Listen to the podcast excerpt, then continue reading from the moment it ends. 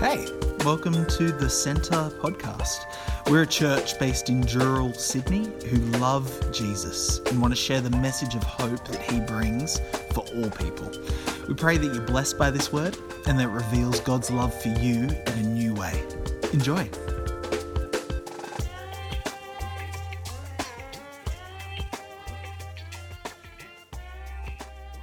If your hand causes you to stumble, cut it off. It is better for you to enter life maimed than with two hands to go into hell, where the fire never goes out. And if your foot causes you to stumble, cut it off. It is better for you to enter the life crippled to have two uh, than to have two feet and be thrown into hell. And if your eye causes you to stumble, pluck it out. It is better for you to enter the kingdom of God with one eye than to have two eyes and be thrown into hell. The worms that eat them do not die, and the fire is not quenched. I'll ask Mitch to come up. Well, good morning, everybody.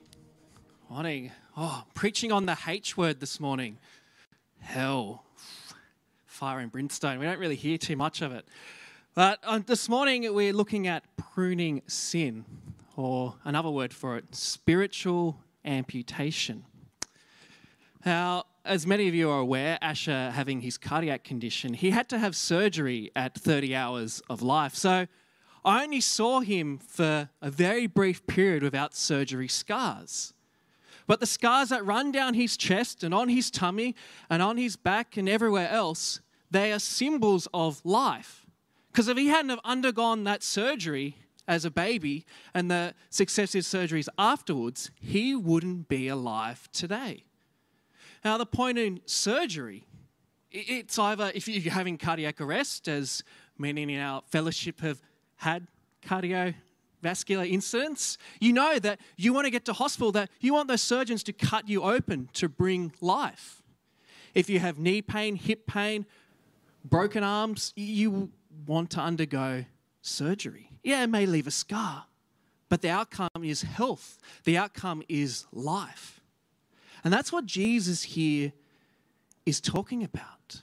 In order to enter life, might take a bit of radical surgery. It might leave some scars, but ultimately, the choice is that you will enter into eternity. You will enter into that place of no more pain, tears, and suffering. The other outcome, which we don't like to think about, it's hell. Jesus doesn't mince his words. So, Mark uh, chapter 9, 43 to 48 fits in the broader context of Mark, and it's helpful to understand how Bible passages fit together. So, Mark 9, it begins with actually Jesus um, talking about how he's going to enter into Jerusalem and how he's actually going to suffer and be killed. That's important to have in the back of your mind. So, if Jesus talking about how he's going to be suffered and killed, that's a fairly intense language that requires some sort of sacrifice. And the disciples don't get that. They're still left wondering. And then the rest of Mark goes on a bit more about who is the greatest in the kingdom of heaven. The disciples are arguing there, saying, Who's going to sit on the right and the left of Jesus?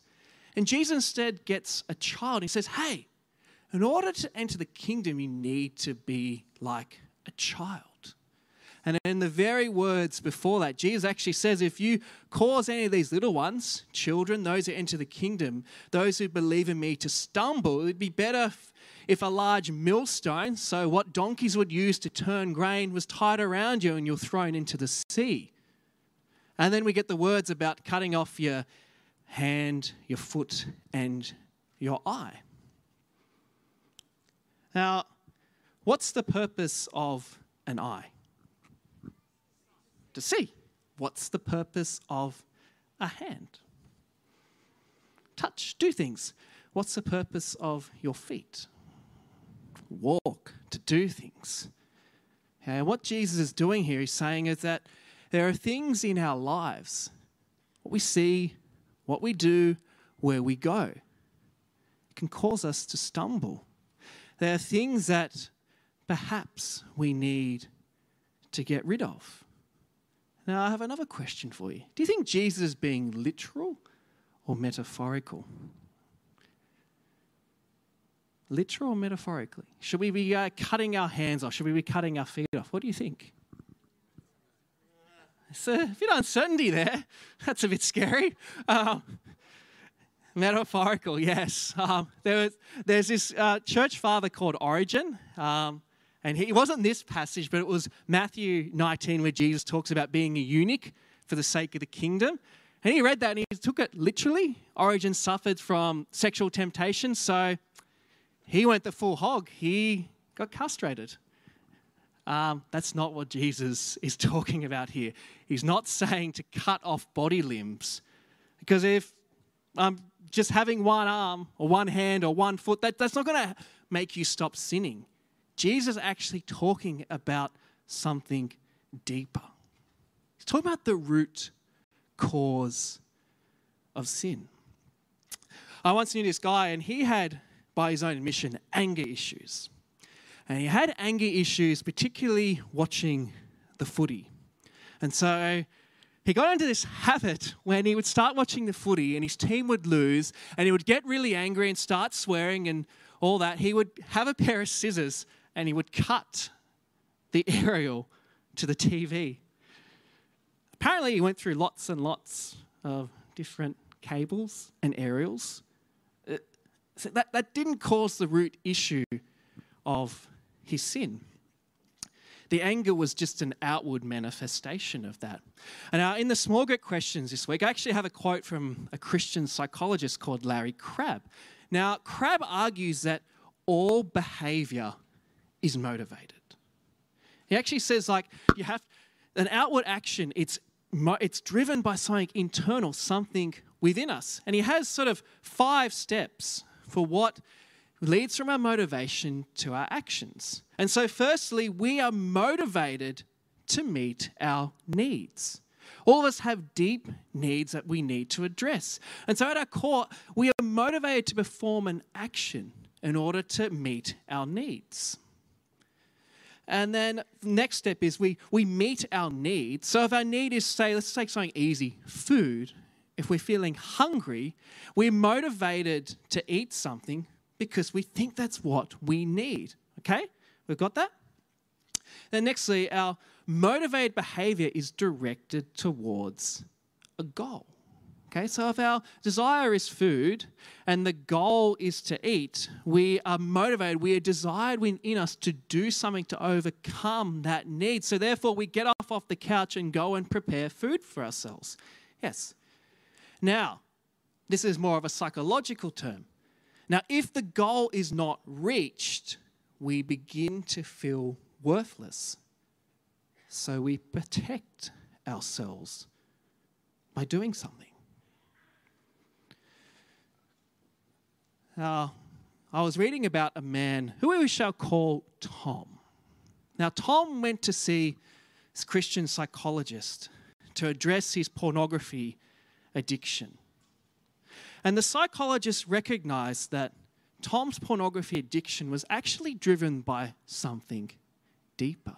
He's, he's lusting out, he's acting out every Friday night was just, it was a symptom of something deeper. And so, as Tom and the psychologist started to dig deeper into it, turned out that Tom, who is a 35 year old single man who's been a Christian for 20 years, is actually deeply angry with God. Deeply, deeply angry with God. See, Tom says he's like, hey, I've been a Christian for 20 years. I pray, I tithe, I serve in ministry. I've done all the things that we're supposed to as a Christian, but God hasn't come through. And see, in Tom's mind, God owes him a wife. In Tom's mind, he goes, Hey, I've done everything that I'm supposed to. Now, God, you need to give me what I want.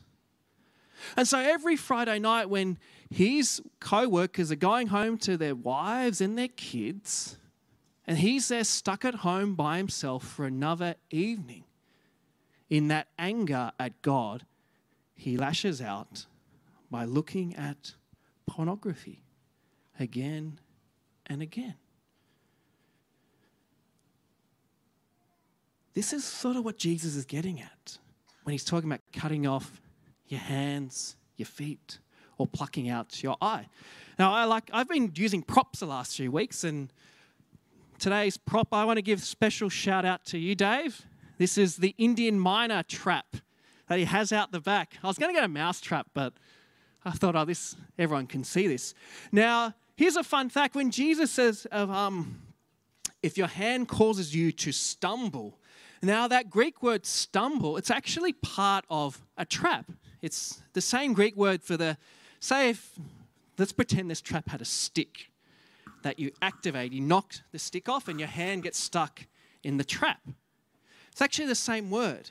So Jesus saying, hey, if you're sticking your hand in the trap, you need to cut it off. Isn't that a great imagery? Sin is like a trap. Now, what is the motivating cause? Because all of us have sin. All of us sin. We're all sinners and we all fall short of the glory of God. What is the motivation for sticking your hand into the trap? Now, think about what Larry Crabb says about all behavior is motivated. Think of that's real life example of Tom looking at pornography. Jesus saying we've got to get to the root cause of the problem. And that root cause is actually going to require some radical spiritual amputation. It requires to cut off your hand, your foot, or to pluck out your eye. The reason why Jesus talks about this so much is because of the importance of it. The outcome of undergoing some sort of radical surgery, he gives it to us. It's to enter life. And he says this twice. I'll read out again. Goes, if your hand causes you to sin, cut off. It's better for you to enter life maimed than with two hands in going to hell. If your foot causes you to stumble, cut it off. It's better for you to enter life than to have two feet. If your eye causes you to stumble, pluck it out. It's better for you to enter the kingdom of God. Now, there he's Jesus reiterating this twice life. If you want to have life, and then if you're not sure what life is, it's entering into the kingdom. The reason why Jesus is giving us this warning is because there's something worth this to go undergo spiritual amputation, it's necessary to enter into the kingdom. Now, before we can focus on hell, let's focus on the positive. What is the kingdom of God? It's a great question. Someone want to answer? What is the kingdom of God? When we talk about that, does someone want to be brave and shout out, What is the kingdom of God? Ah, funny. It's actually harder to answer perhaps we think.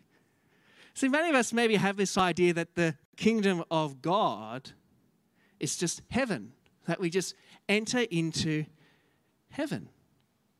But the kingdom of God, Jesus actually tells us it's here, right now. And at the very beginning of Mark, Mark chapter 9, I should say, Jesus tells his disciples, Hey, some of you won't see death until you see the kingdom's arrival. And then Jesus takes uh, Peter, James, and John up onto that mountain, and there Jesus is transfigured. And at that moment, this is where the kingdom has arrived. The kingdom is here right now.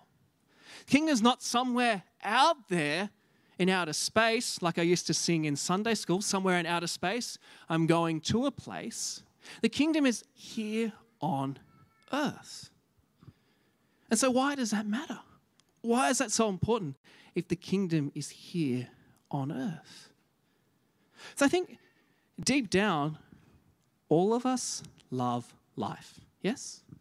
We should love life. And this, even though we acknowledge that death is the natural part of life, there's something sort of unnatural about it because humans weren't designed to die. We were designed to live here on earth in the presence of God. And we all know the story that Adam and Eve causing sin and then the whole world turns into chaos. So, what Jesus has done, Jesus has come to remove that chaos. When Jesus entered into Jerusalem on that donkey, he was saying he is king over this earth. He's going to do what Adam failed to do remove the serpent from the garden. He's going to wind back the curse that's on this earth and restore this earth to its fullness, to its wholeness. That's core level sin, a bit like idolatry, because sin and idolatry really are quite interlinked. It's about placing something above God, it's about putting the creation above the Creator. And so, what Jesus come to do now is He's come to ensure that this earth will be restored. That it will be, that the, the very best things that we love about this earth, about our life, we magnified when the kingdom comes. Many of us are probably familiar with those final words in Revelation. They're beautiful words where there's no more pain, no more tears, no more suffering. The sun doesn't beat down on people's head, that the curse is lifted. Now, think about it. Think about your life. Imagine if you could live a life where you didn't have to worry about getting sick, didn't have to worry about dying, didn't have to worry about being hungry, and if you have pasty white skin like me, don't have to worry about getting sunburnt in summer.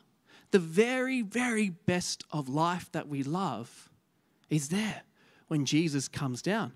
And in keeping with that Revelation imagery, Revelation uses lots of symbols, and one of them is Babylon, a harlot, and Jerusalem a bride.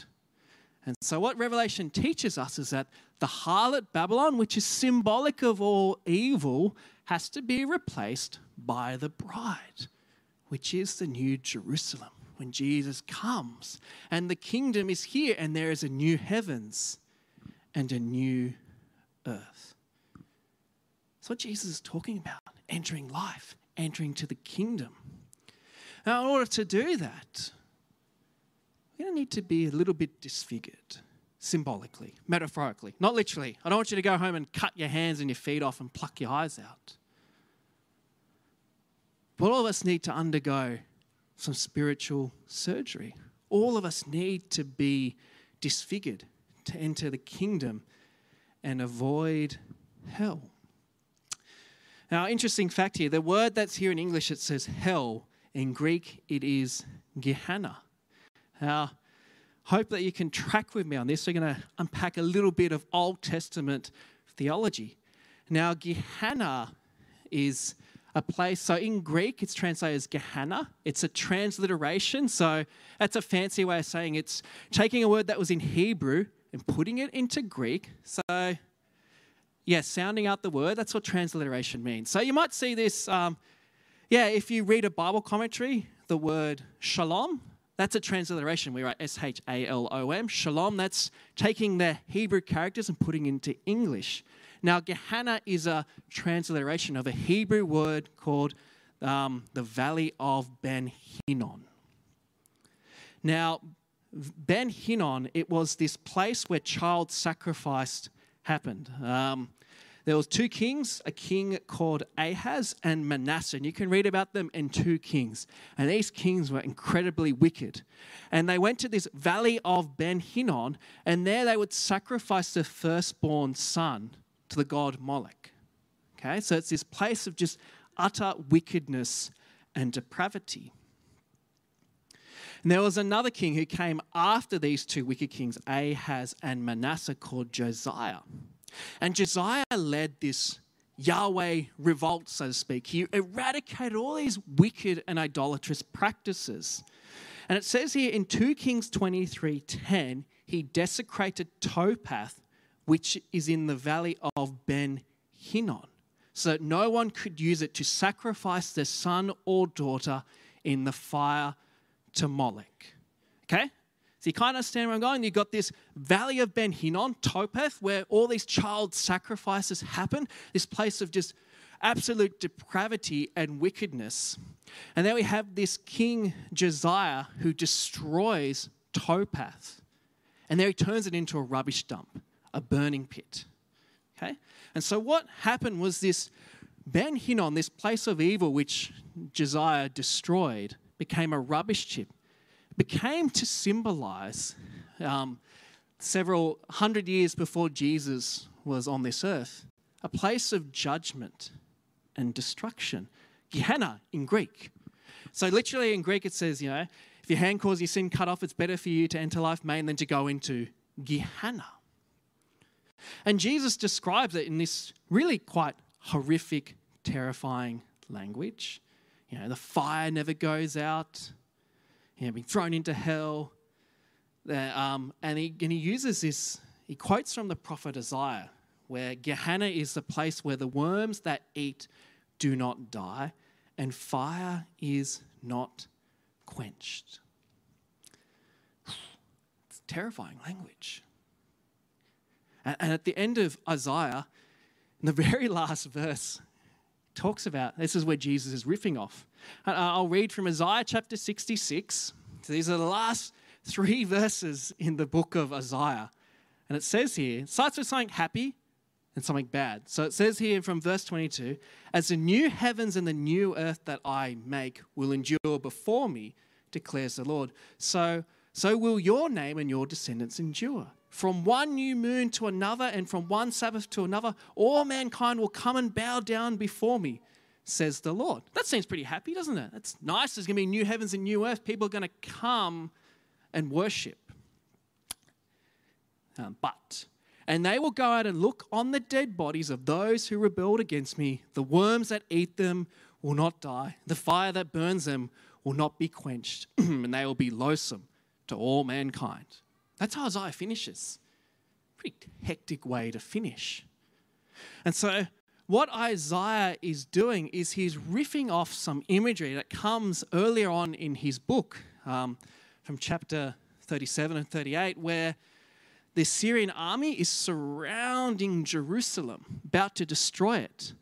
And then the angel of Yahweh comes down one night and wipes out 185,000 Assyrian soldiers. And there they're just left outside of the city. And if you want to degrade someone, you don't bury them in the ancient world. That's like the ultimate symbol of shame is to just be left outside unburied. And this is what gets complex with these images. Because is Isaiah talking literally or is it a metaphor? Is that in the last days when the new heavens and new earth are here and people are streaming in and out of Jerusalem and they look outside and go, oh my goodness, there are just these bodies here. And they're there and left outside, unburied. And, and he's, Isaiah's sort of riffing off because he can hear that the fire imagery, riffing off this Gehenna, Valley of Ben Hinnom imagery. Is he being literal or metaphorical? It's a great question. And if you'd asked me 10 years ago, I would have said, Hell is a place where you go and you'll burn for all eternity and be miserable. Now, studying scripture and studying many of the images that Jesus talks about, often in parables, he talks about hell in the context of a parable, and parable uses metaphorical images.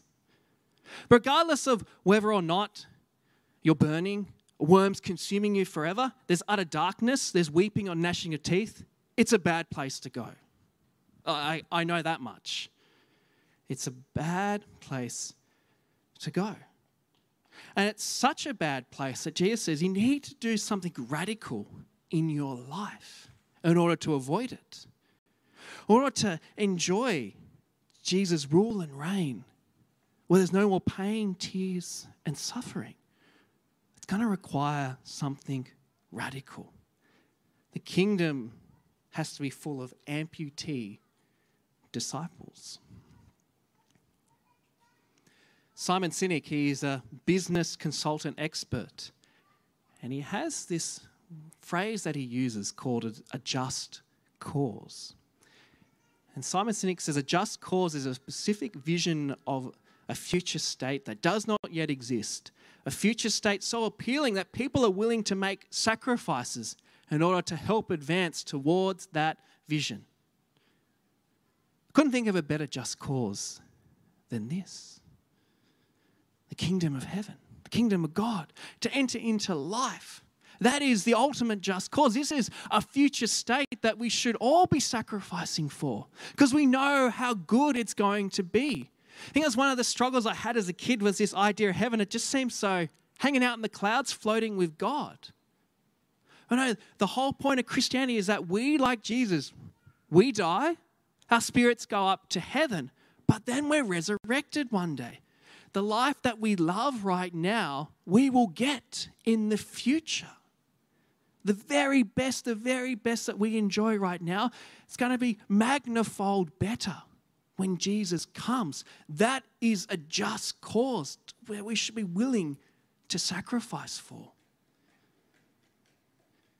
But it is going to require some amputation to avoid our hand going into the trap. It's going to require some radical changes in our lives. And, friends, is that worth fighting for? Is that worth cutting things off for? I said before, the Gehenna, Hades, hell, all that fire and brimstone language is terrifying. I said, I don't know exactly how that's going to look, but it's bad. It's bad. So, in the ancient world, the ultimate way to desecrate someone was to leave them unburied. This type of language Jesus tapping into. You're going to be there left. I'm outside the city. It's going to be a place of darkness, a place of fire. And whether or not that actually happens is not the point. The point is that this is something terrible. The point is, Jesus offers something greater to enter into life, to enter into the kingdom. Now, I shared earlier that Asher's body has been riddled with scars pretty much from day one. I've got a picture of him as a little bubba. I can see his chest. It's just no scars whatsoever. It's a lovely little picture, him just cuddling into me with his beanie on. But he'd never undergone that surgery. He would be six foot under the ground today. And there's probably some of us here in this room who could say that. If I hadn't have undergone emergency surgery, I wouldn't be here today. If I hadn't had my knee cut open, I had my hip cut open, I would, wouldn't be able to walk. Surgery at the time, it's painful, might leave a nasty scar, but that scar is there to bring us life, bring us health. In order to spiritually amputate ourselves, that may mean we have to cut off a friend. It may mean we have to actually dig deep into within us, the problems that are within us, to find out the root cause of our actions, to understand the, the driving motivation that causes us to sin. I remember very clearly, it was probably more Matthew 5, it was Matthew 5.30 I was reading, but Jesus says the same thing if your right eye causes you sin, pluck it out, and your right hand causes you sin, cut off in the context of adultery. I remember it's about 2011 when I'd really come back to Jesus. And I had a non Christian girlfriend at the time. I remember as clear as day reading the Bible, pulled in, I was on the train, I pulled into Westmead Station, and this voice just said, clear as day, if your right hand causes you to sin, cut it off. I knew exactly what God was talking about. Get rid of that relationship. And I did. And for that, I had life. Could walk closer with God by cutting off that non Christian relationship that I have, all those terrible influences in my life, and start living for God more and more. And that came with scars, that came with consequence. But after undergoing that surgery, it was God's way of shaping me and refining me. It's interesting, in, in the Old Testament, um, Hebrew male babies were circumcised on the eighth day. And, and that cutting off of the foreskin, it was symbolic of the true cutting off that should have happened. All of our sin has cut us off, cut us off from God. And what Yahweh was saying is that in the covenant, you cut off a little bit of the flesh the foreskin of this baby to represent how God has actually forgiven sins, how God wants people to be in relationship with Him. In the Old Testament, any external ritual pointed to something deeper, That Jesus Christ, let's kind of take that circumcision imagery. Jesus Christ, he was literally bruised, he was literally cut off from God when he went to the cross.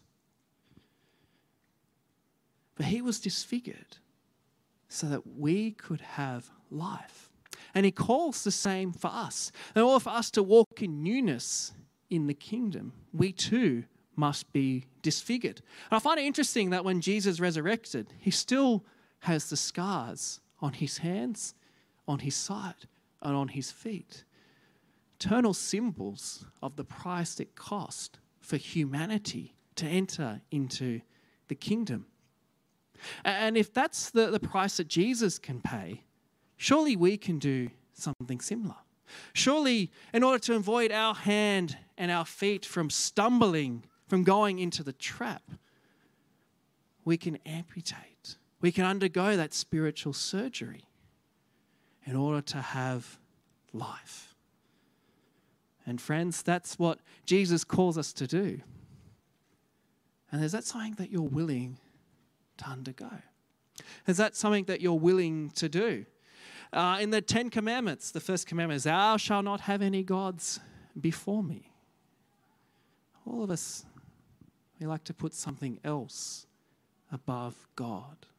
Is Jesus, is God, is the kingdom worth to put that idol, to put that God, to put that sin beneath Him, to undergo that surgery so that you may have life.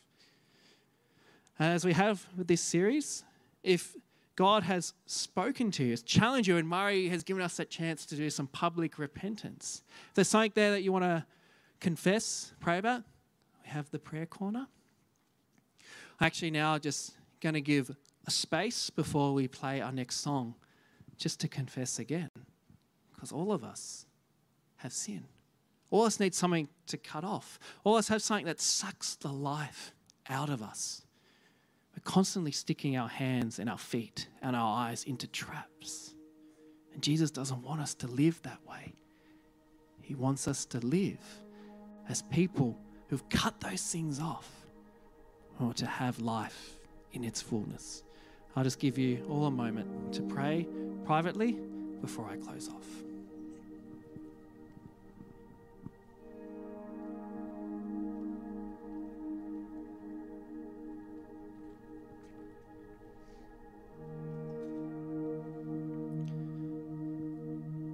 Yeah, Father, as we read the words of your Son, it's very, very difficult, very hard to hear but they're words that bring life. Well, as we know in this in this world, surgery is there to promote health, to promote wholeness, to promote life. But how much more is spiritual surgery about having the life that you intended for us to avoid that place of Gehenna, place of darkness, a place of worms. Because you want us all to enter into the kingdom to have the life that Jesus promised. To live in a world with no more pain and no more tears and no more suffering. To be there with Jesus as our Lord and Savior, ruling over this world with justice. So, Father, I pray today that us that need to amputate, Lord, and get our hand out of that trap, that we can do that, Lord, to undergo the spiritual surgery all of us require pray for your Spirit's help in doing this. I give this all to you now in Jesus' name. Amen. Thanks so much for joining us. Don't forget to rate and subscribe to help others discover this channel. Check out the description if you want to find out more or get in touch with us at the Centre Dural. But in the meantime, praying for God's hand over you as you continue to step into everything Jesus has in store for your life. Be blessed.